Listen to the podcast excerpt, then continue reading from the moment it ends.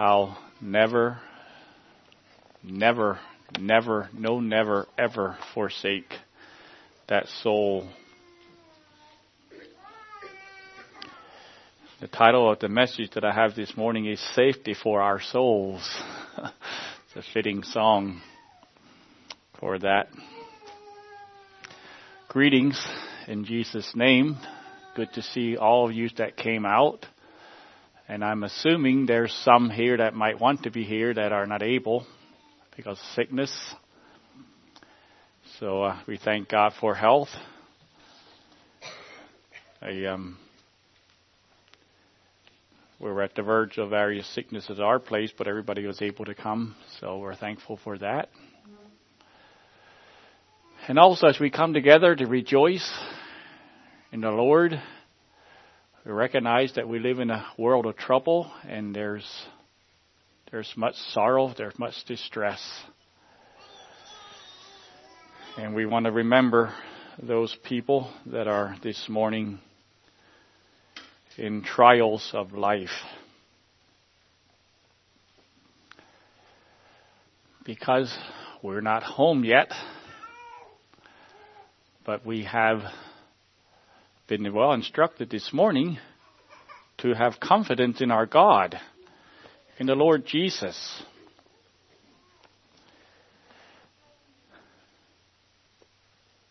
Though he may not, or maybe we would say we don't sense him right with us, maybe, he's not as far away as we think. He's closer than we feel Him to be when we're really distressed. We, good for us to remember that.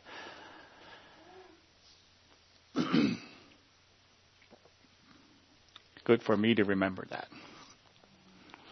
Okay, this morning you can turn to 2 Timothy. And this morning I will go back to the letter that the apostle Paul wrote to, I think, his most favorite disciple, Timothy. He's definitely one of his most faithful disciples because he wrote one place where he says, there is no one like-minded like Timothy who will do, I forget exactly how it's worded there, but he had confidence in Timothy above others. And Paul was soon ready to die, as we have seen before, and he was in the in the mission that Paul had, he was in a project that was bigger than life. It's bigger than his life. It went beyond. It didn't stop with him.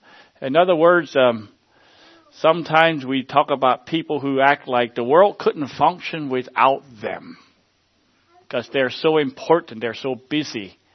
They're um, so involved.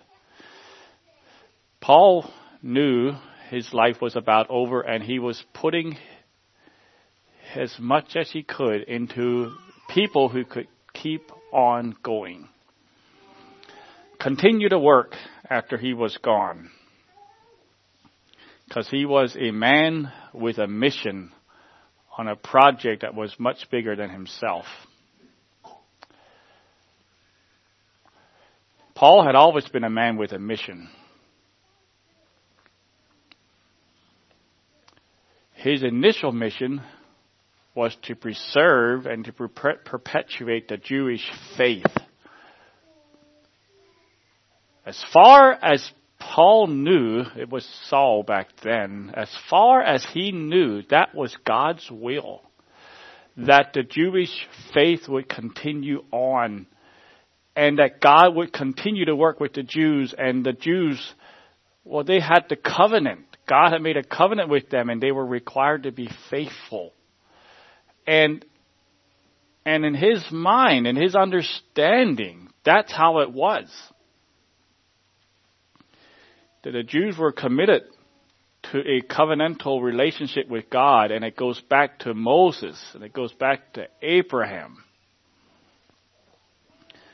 And it's in Romans 5, uh, no, Romans 9, you don't have to turn there, just read a verse there.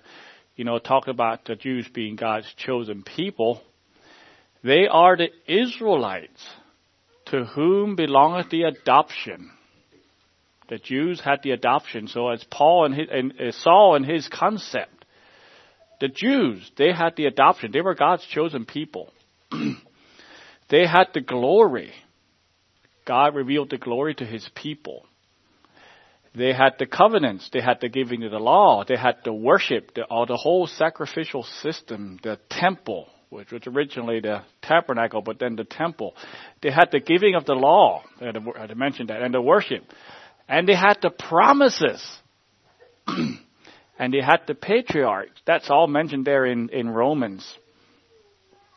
then along comes this new sect that is seeking to overturn everything that Paul understood about it far being God's will. And to him, that was wrong. Dead wrong. And his life was, because of his understanding, his life was completely bound up in the success of the Jewish people. I mean, it was on his watch, nothing was going to happen to what God wanted for his people.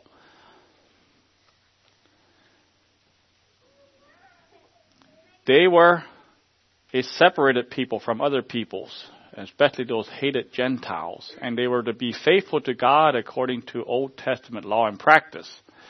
And so, like a cancer that hates, like a parent rather, that hates the cancer that destroys the life of a child, so Paul hated anything that would destroy what he understood his the Jewish people should be.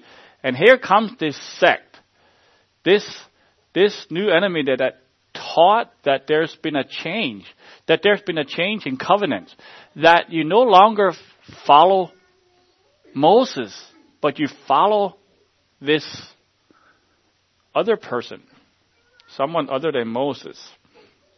So, Paul on a mission, Saul on a mission was going to destroy that. And he actually, I'm, I'm going to read, you don't have to turn there, but in Acts 26, 9 to 11, as we're looking at Paul as a man with a mission, this is how he felt as he was giving a testimony before somebody, I don't, didn't know who it was.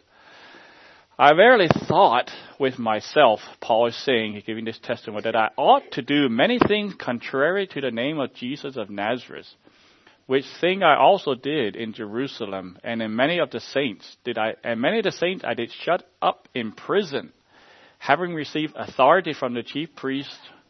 And when they were put to death, I gave my voice against them. And I punished them oft in every synagogue, and compelled them to blaspheme and being exceedingly mad against them, I persecuted them even unto strange cities, foreign cities, faraway cities. Now, can you imagine if you were Ananias and you knew that and you knew Paul was a man with a mission and he was, and then you were told by God, now you go to, you go to Paul, you go to Saul and you pray for him. How much, I think Ananias should be in the faith chapter, don't you think so? Well, what did Ananias say? Well, he said there in Acts 9, he said in 13, and Ananias said, Lord, I have heard many, by many of this man, how much evil he had done to the saints at Jerusalem. And here he has authority from the chief priest to bind all that call on thy name. But the Lord said unto him, Go thy way, just go, for he is a chosen vessel unto me, to bear my name before the Gentiles, and the kings, and the children of Israel. For I will show him how great things he must suffer for my name's sake. And here we see God's plan for Paul. He is chosen, he will go to the Gentiles, he will bear Christ's name, and he was going to suffer. And in that context, let's read in 2 Timothy, our scripture for this morning, verses 9 to 12. we'll break in here. Paul is first talking about himself and Timothy, who has saved us and called us with a holy calling, not according to our works, but according to his own purpose and grace, which was given us in Christ Jesus before the world began. But now is made manifest by the appearing of our Savior Jesus Christ, who has abolished death and brought life and immortality to light through the gospel. Whereunto I am appointed a preacher and an apostle and a teacher of the Gentiles. For the which cause I also suffer these things Nevertheless, I am not ashamed. For I know whom I have believed and been persuaded that he is able to keep that which I have committed unto him against that day. And here we see Paul acknowledging God's plan for himself. He said, We're chosen. He said, I've been called a teacher to the Gentiles. He will bear Christ's name. And he said, I am suffering. That was God's plan for Paul. Now, Paul, in, just to put this in context, he testified there were several reasons why he, Paul thought God saved him. But he's given one reason in uh, in First Timothy. He was saying, he said, uh, going his testimony. He says, "I was before a blasphemer and a persecutor and injur- injurious." That's what he was. But I obtained mercy because I did it ignorantly in unbelief. Like the disciples to some degree, they were ignorant, but they were ignorant because of their unbelief. And that's where Paul was, and God had mercy on him. But the point we can be sure of is this Paul did switch from the Jews to Jesus. He converted from Moses the Messiah. He flipped from law to grace. He went from the old covenant to the new. You know, that switch had always been in God's plan. Paul hadn't understood it, but that switch had been in God's plan. And that's in fact, it, it was from the from the where the world began in the scripture that we read. Um,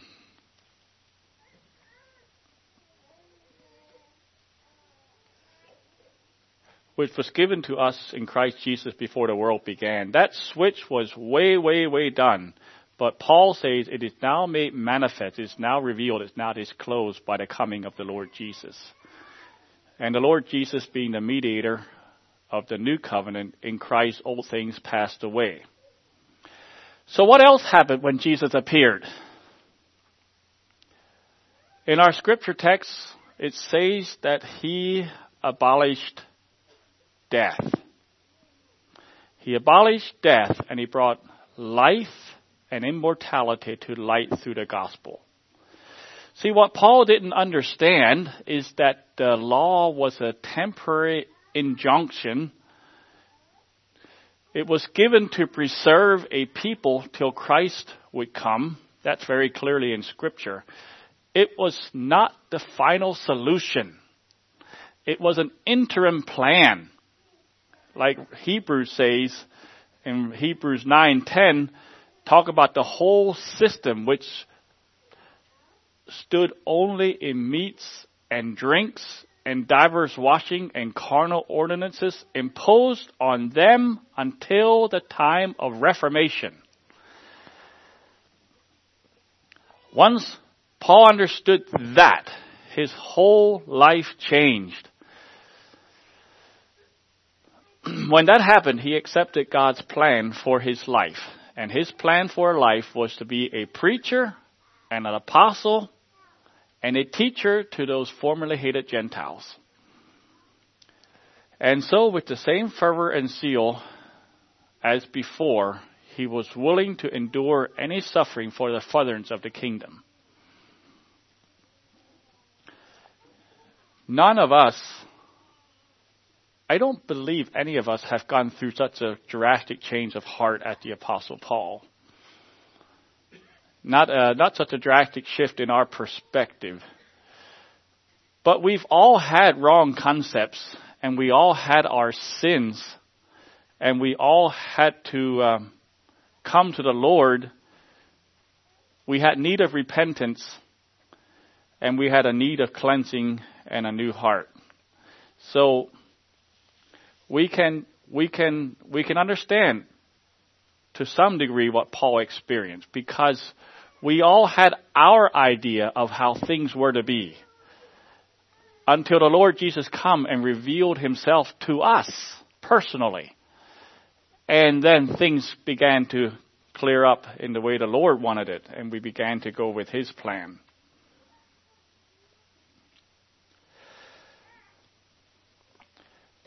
Now I want to um, focus a little bit more on what Jesus did.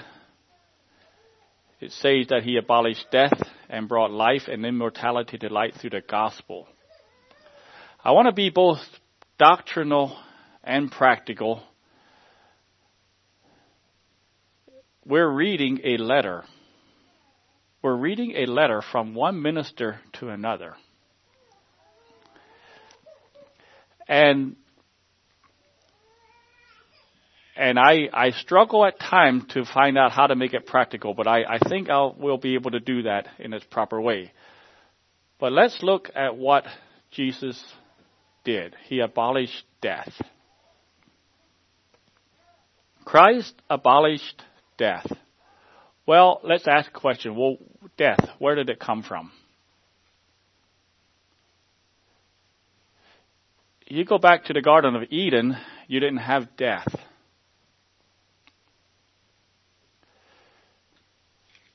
Death didn't need to be abolished because it didn't exist. Of course, then, then uh, Adam sinned. Okay, let, let me back up a little. Death didn't exist. What existed instead? Life existed and immortality existed. And death did not exist. That's the garden. Then we had Adam sin. And death then began to rule. Life fled away and mortality became the normal.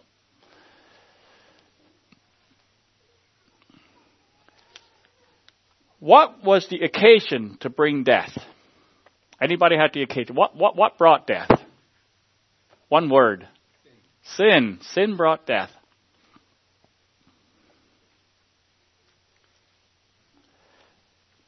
By one man sin entered into the world and death by sin. So death passed on all men for all have sinned. That's clearly there in Romans.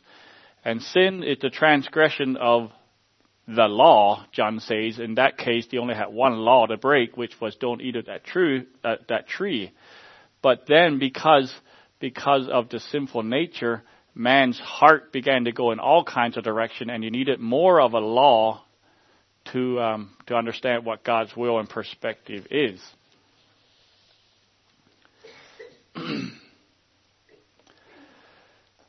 All has sinned and come short of the glory of God. Everyone has chosen consciously to put self first and God's will second.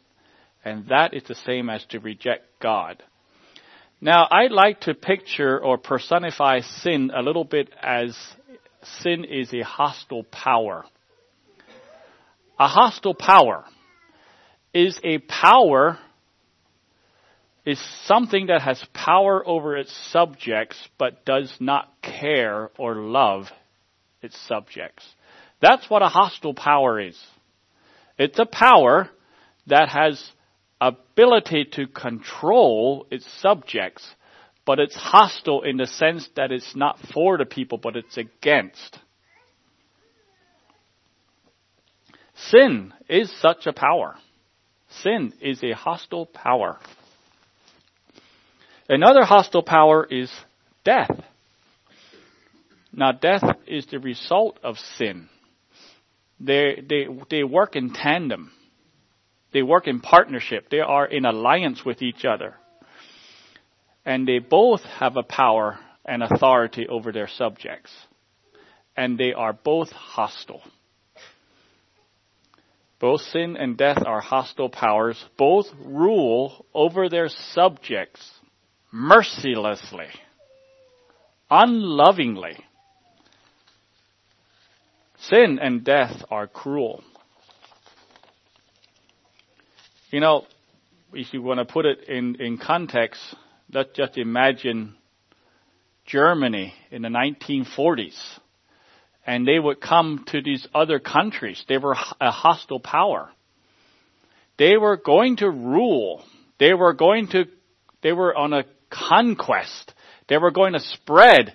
They were going to take over. And they did for a time. And you can uh, put the Soviet Union over most of the 20th century with their vision of spreading communism over the entire world. Very similar. They were all hostile powers. They took uh, over sections of the world and they forced those places that they took over to comply with their desires. And there was little that the populace could do about it.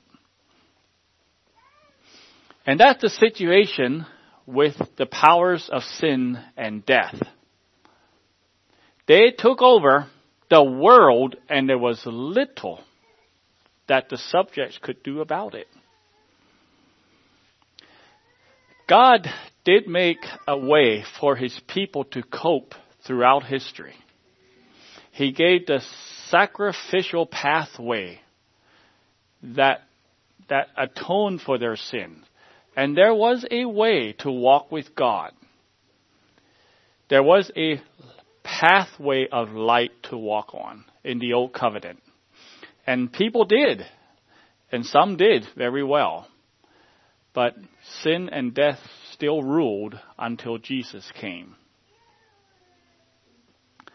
And that's what he says. He abolished death and brought life and immortality to light through the gospel. How did he abolish death?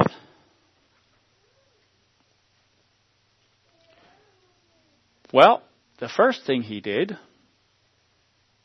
is he abolished death first by exposing the root of death, which is sin. You know what Jesus did when he came? He came preaching the kingdom of God, right? He came preaching the kingdom of God is at hand and then he began teaching what that kingdom is. And he made it clear. The narrow way that follows my teachings leads to life. He said that there's two ways. There's a narrow gate, there's a wide way.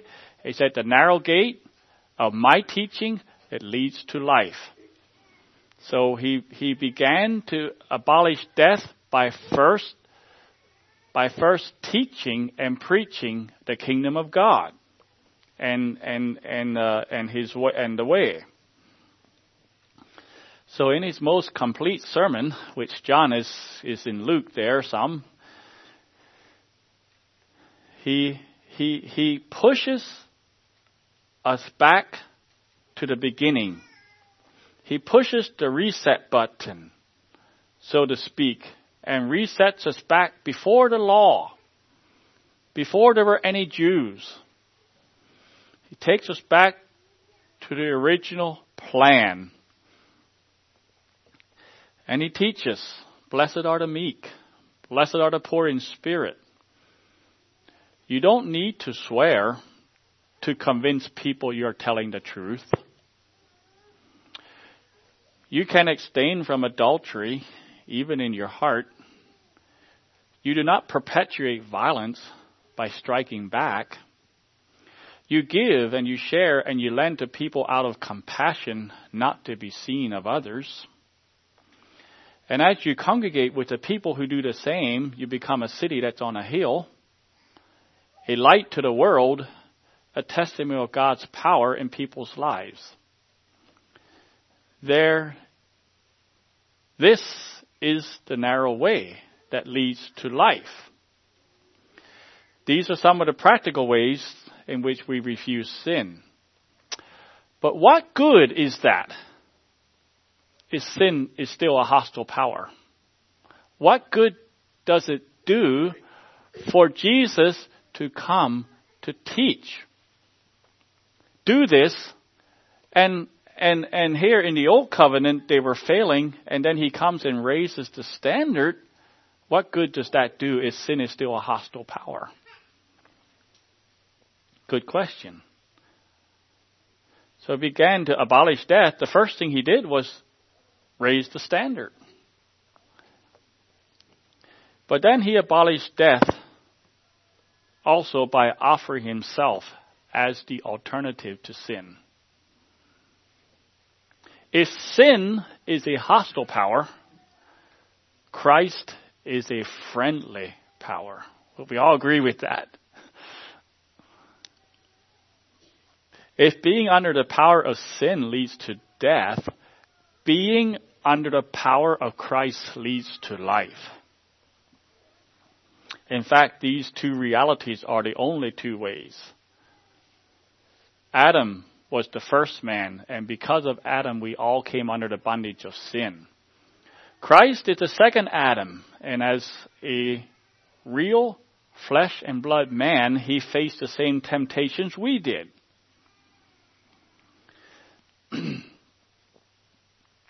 but he did not fail.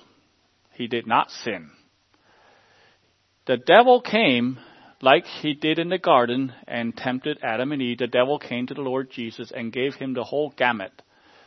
Every possible trick that he could think of, he gave to Jesus.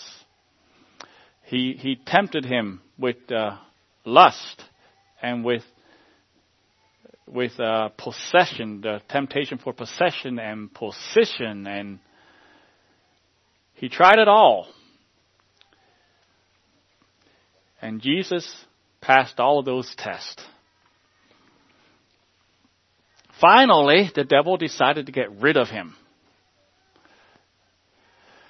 And he moved people, moved in people to get him killed, and Jesus died. And here was the, according to the plan, which the devil didn't know, the perfect Lamb of God died. According to prophecy and according to plan. But you know, death could not hold the Lord Jesus. Sin never had any authority over the Lord Jesus, and so death had no authority over the Lord Jesus either. The two are in alliance. One gets its power from the other. And since Christ was never under the power or the control of sin, neither was he kept under the power and control of death. And so Christ rose.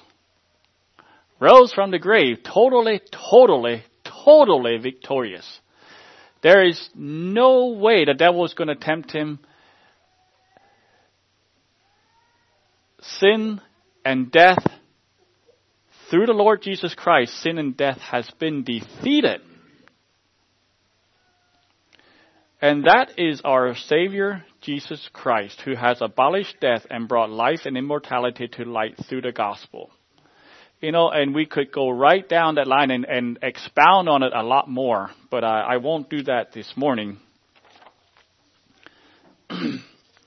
we'll go on with our lesson text, but I just want to bring out that the hostile power has been destroyed. The Lord Jesus Christ brought to, He abolished death by His perfect life and and we can partake of that as we come into the Lord Jesus and, and, and enter in into his life with uh, with our faith and repentance.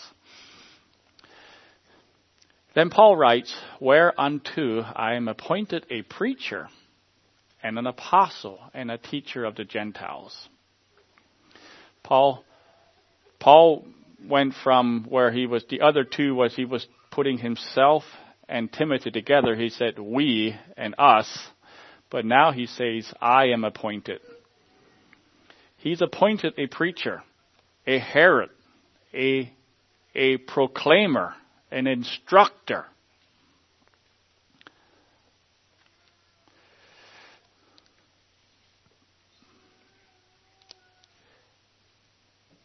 I think I have some. Um, I have this out of line. I, I, should have had this other comment first before I wrote about this uh, appointed preacher, but I want to bring this one in, just going back before. Because just as we became partakers of Adam's nature we came partakers of Adam's nature by default. We were, we were, we born into it. It's, it's a default situation. We are all children of Adam. Now we are invited, or rather commanded, to partake of Christ's nature. Just as we got everything that Adam won for us, so we get everything that Christ won for us. As we get Adam's negative things, we get Christ's positive things. So that's, that's the, that's the gospel. That's the gospel in a nutshell. what we got in Adam, separated from God, under sin, we get in Christ, reunited to Christ, reunited to God, and and have power over over sin.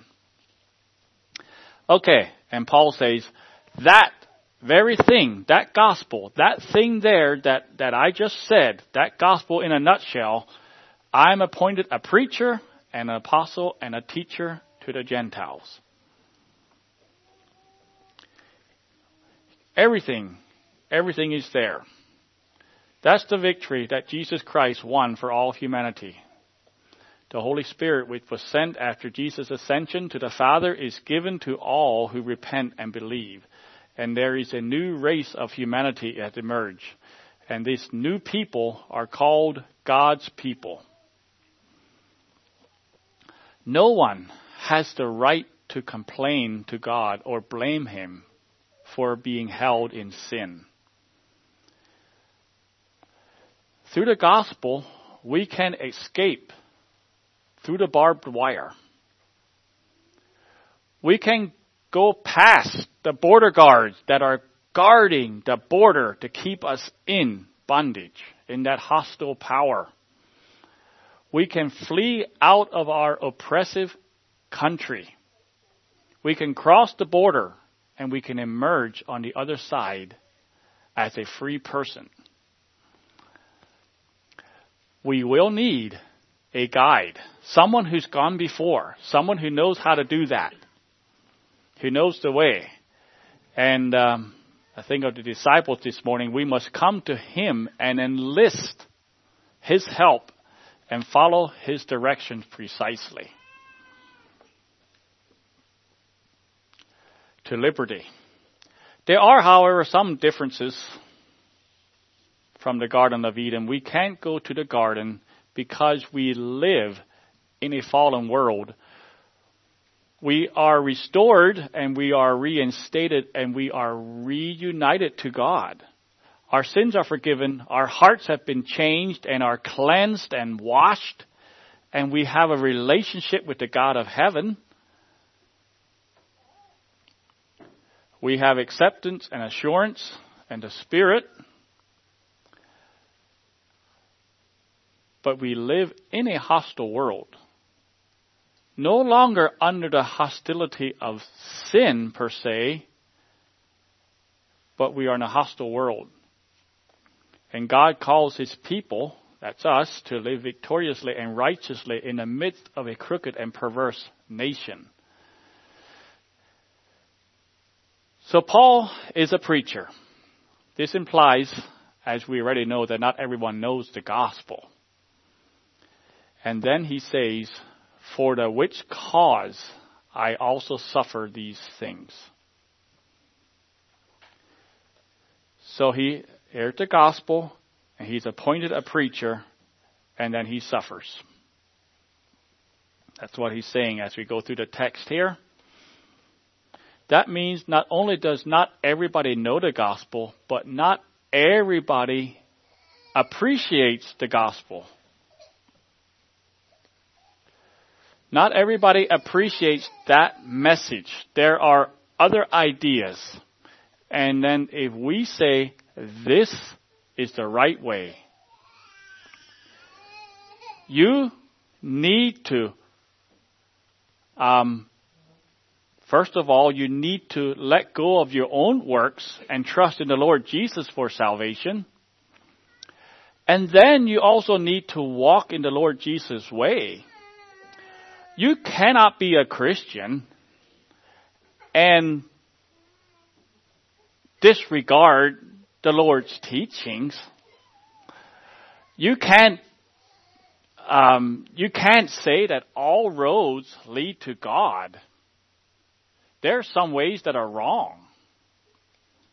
And for some people, that's going to mean you are wrong. Some people are not going to like that. Well, that, that happened here. Back in the, back in the first century there, first you had the Jews that didn't appreciate it, and then you had the, um, the, the Greeks, the heathens, the Romans, wherever Paul was at, and they had their idols and they had their systems, and they didn't appreciate it either. So where was Paul at? He was in prison. He was suffering. And he's soon going to be killed. He's certain of that. Someone could come to Paul and say, okay, mister,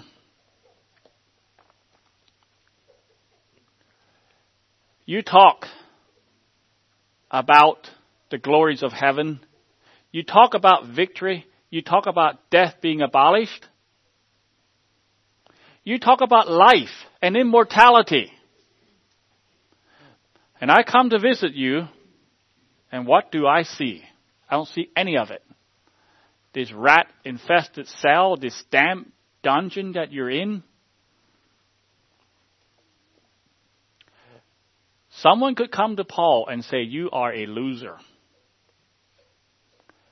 Nothing of what you said and boasted about and proclaimed about is here. You talk about freedom, but you're bound with a chain. You wax eloquent about the goodness and the power of God. Where is God's power right now?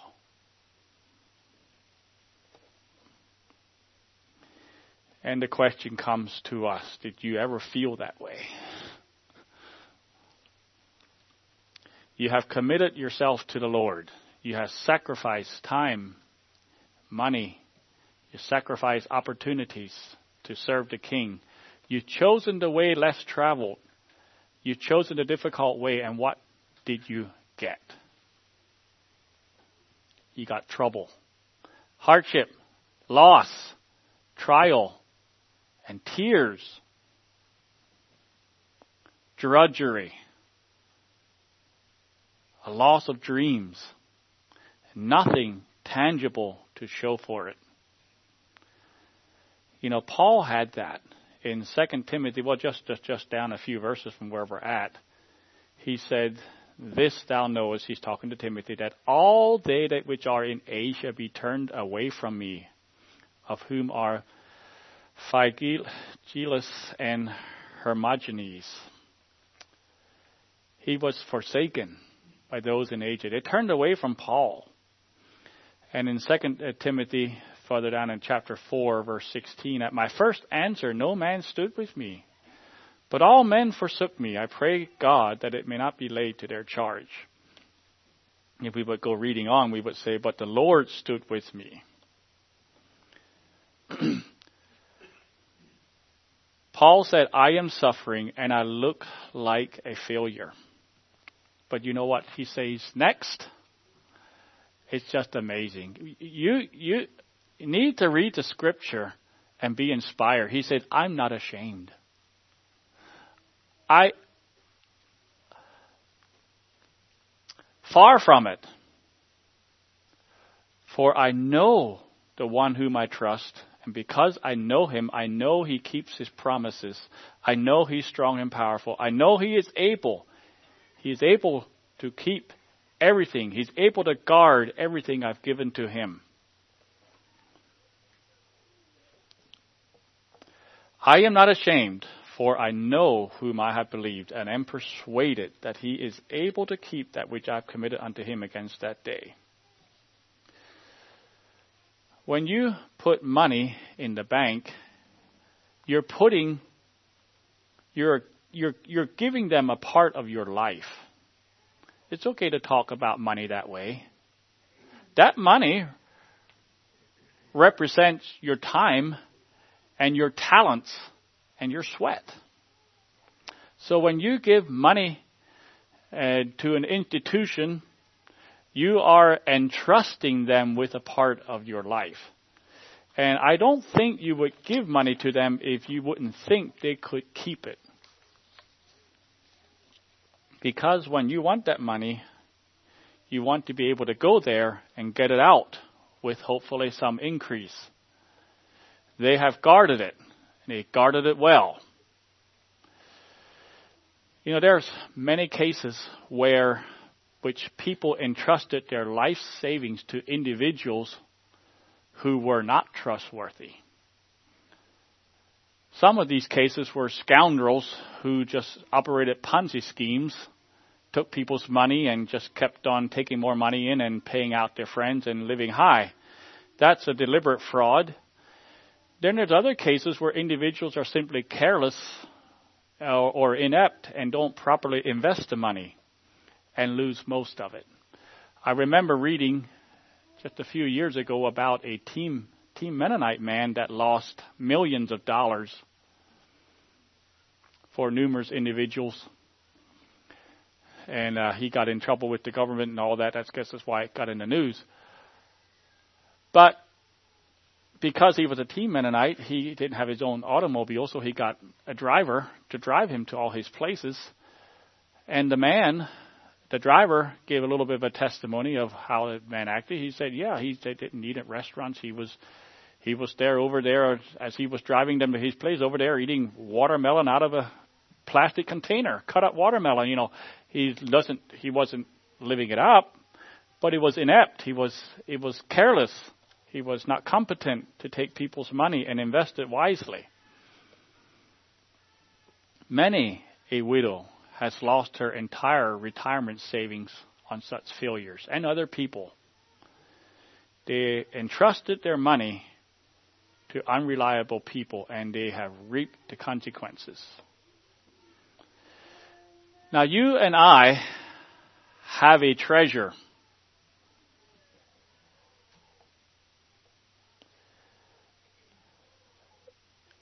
The Lord Jesus says, if you gain the whole world and you lose your own soul, what does it benefit? That soul of yours is your treasure. That soul represents everything of you.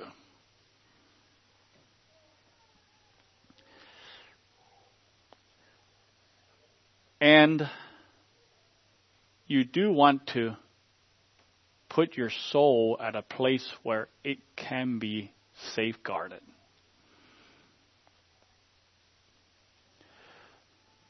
First of all, we can't keep our soul. There are dangers. This is this is out of a Mac Maclaren commentary. And he had a commentary on this, and I'd just like to read part of it. He said, You can't keep that. There are dangers all around us. We are like men traveling through a land full of pickpockets and highwaymen. We are laden he talked about us laden with gold and precious stones. And then we're surrounded with these enemies that want to take it from us. On every side, there are enemies that seek to, seek to rob us of what our true treasure is, our own souls. We cannot keep ourselves.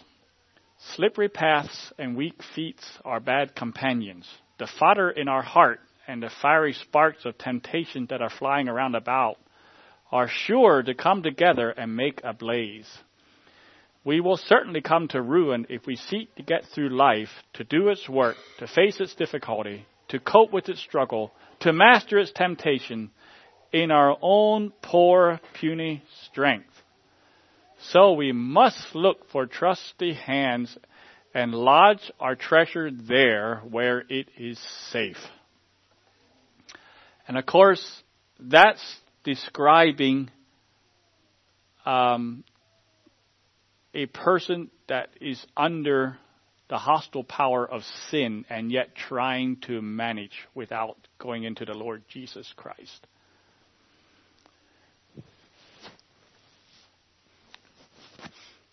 Humble dependence upon God is what we what we need in our relationship in the person of his dear son.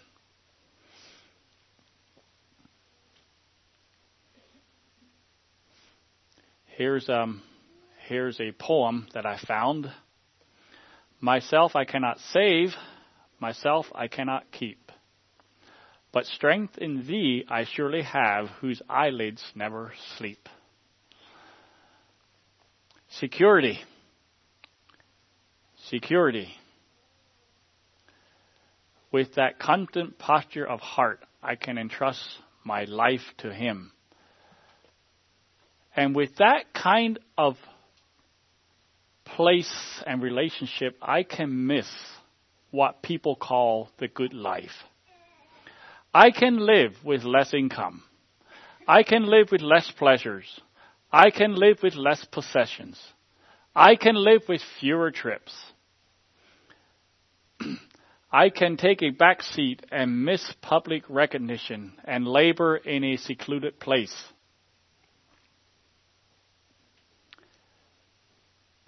I can say no to my flesh, no to my carnal dreams and desires, no to the easy way out, either by lying or stealing, or whether it's divorce or some other disobedience.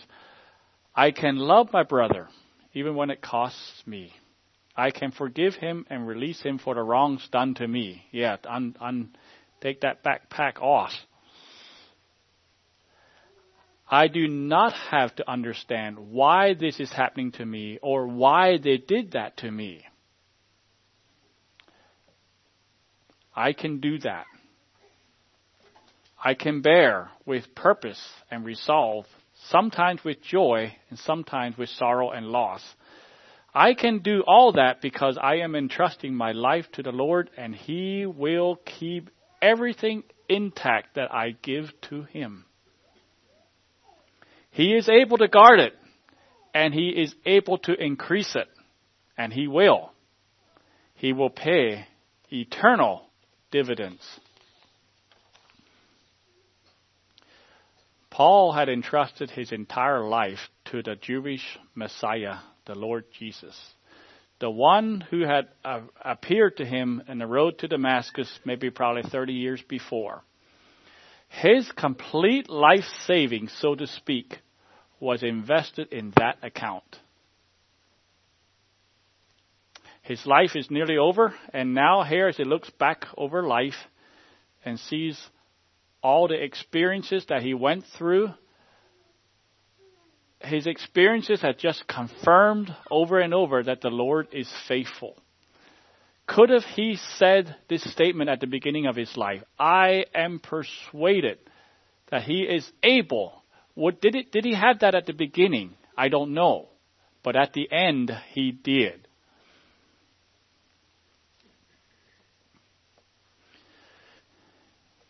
The the axe that took off his head is within his mind. He understands his life is nearly over, but as he looks back, he is not ashamed and he's fully confident in his God. He's not dissatisfied, not dissatisfied rather, with how life has turned out for him. Why not? He doesn't seem to have regrets. He's going to lose his life early and he's suffering and some people are turning away from him. But he knows that he followed the Lord Jesus and he does not have regrets and he has confidence. He is, in fact, he is at rest. What can we learn from that? Here again from Maclaren's expository. You must have Paul's faith if you are going to have Paul's serenity. For even though my faith brought me nothing from God, the very fact that I have rolled my care off my shoulders onto His, though I made a mistake in doing it, would bring me tranquility as long as I believed that the burden was on his shoulders and not on mine. Trust is always quiet when I can say, I'm not the master of this caravan, and it's no part of my business to settle the route. I had no responsibility for providing food or watching or anything else. All my business is to obey orders and to take the step nearest me and wait for the light and then I can be quiet, whatever comes. And you know that is so true. You ever notice the difference between when you're in charge of an activity or a meeting or anything versus when you're just there to be told what to do? what the difference is? Paul said, uh, I'm not in master of this caravan. It's not my business to know where to go next. It's just my business to obey and there's rest. and if I have cast my burden on the Lord, I am not I am not dis- delivered from responsibility, but I am delivered from harassment.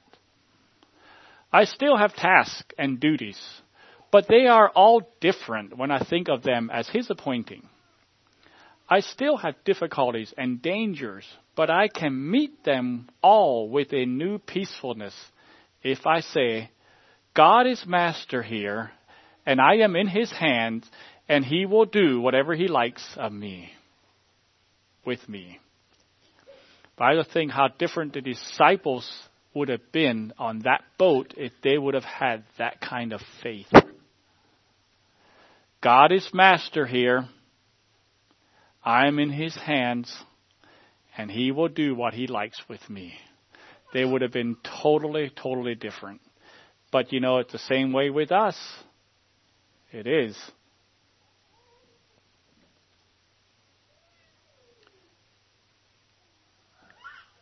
This, that is not the abnegation of will, it is the vitalization of will.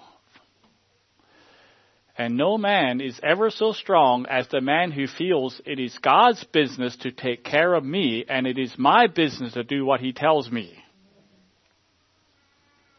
Wow. That, my dear friends, is the only armor that will resist the cuts and the blows that are be sure to be aimed at you. What sort of armor do you wear? Is it a pasteboard painted to look like steel, like the breastplates and helmets of actors on the stage in a theater? A great, great deal of our armor is, is like that. Get rid of all that make believe and put on the breastplate of righteousness and for a helmet the hope of salvation and above all take the shield of faith and trust in the Lord whatever betide and you will stand against all assaults. Paul's faith is the only recipe for securing Paul's serenity. The question for all of us is do we have the right to say, I have committed myself to Him? Do you have the right to say that? If you have not, you have missed the blessedness of life and will never carry your treasure safely through the hordes of robbers that lurk upon the road.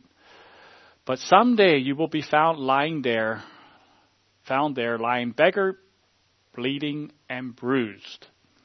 May it be that you are found there before the end by the merciful Samaritan who alone can bind you up and lead you to safety. I have committed myself to him. For I know, this is Paul's testimony, for I know whom I have believed, and I am persuaded that he's able to keep, to guard that which I have committed against that day. And you know, when we think of the, the last verse here, against that day, that's the day of judgment. That day when, when all men will stand before the judgment bar of an all, uh, all knowing and all wise and a, and a completely honest and just judge to receive the deeds done in the body. And Paul knew that, but he was fully convinced that the Lord is going to keep him even in the judgment. He had no fear, he had rest because he was trusting in the Lord Jesus, he was walking with him, he was walking in obedience to him. I know that he will keep this poor soul of mine against that day. So just a little bit of re of a overview here of the message here. Sin is a hostile power, and death is its result. Christ is a friendly power, and life is the result. He invites us from sin to himself, from death to life. Christ is able to guard everything we commit to him. We can have serenity in our submission and obedience to him. He will ultimately keep our souls secure in the judgment. And that is, um, is the blessing. Let's say that is actually, that's actually the gospel again in a nutshell. The gospel which the Lord Jesus Christ came to offer and give, the gospel which the Paul was given to preach and to teach and to, to give so if you can, why don't we just kneel for prayer?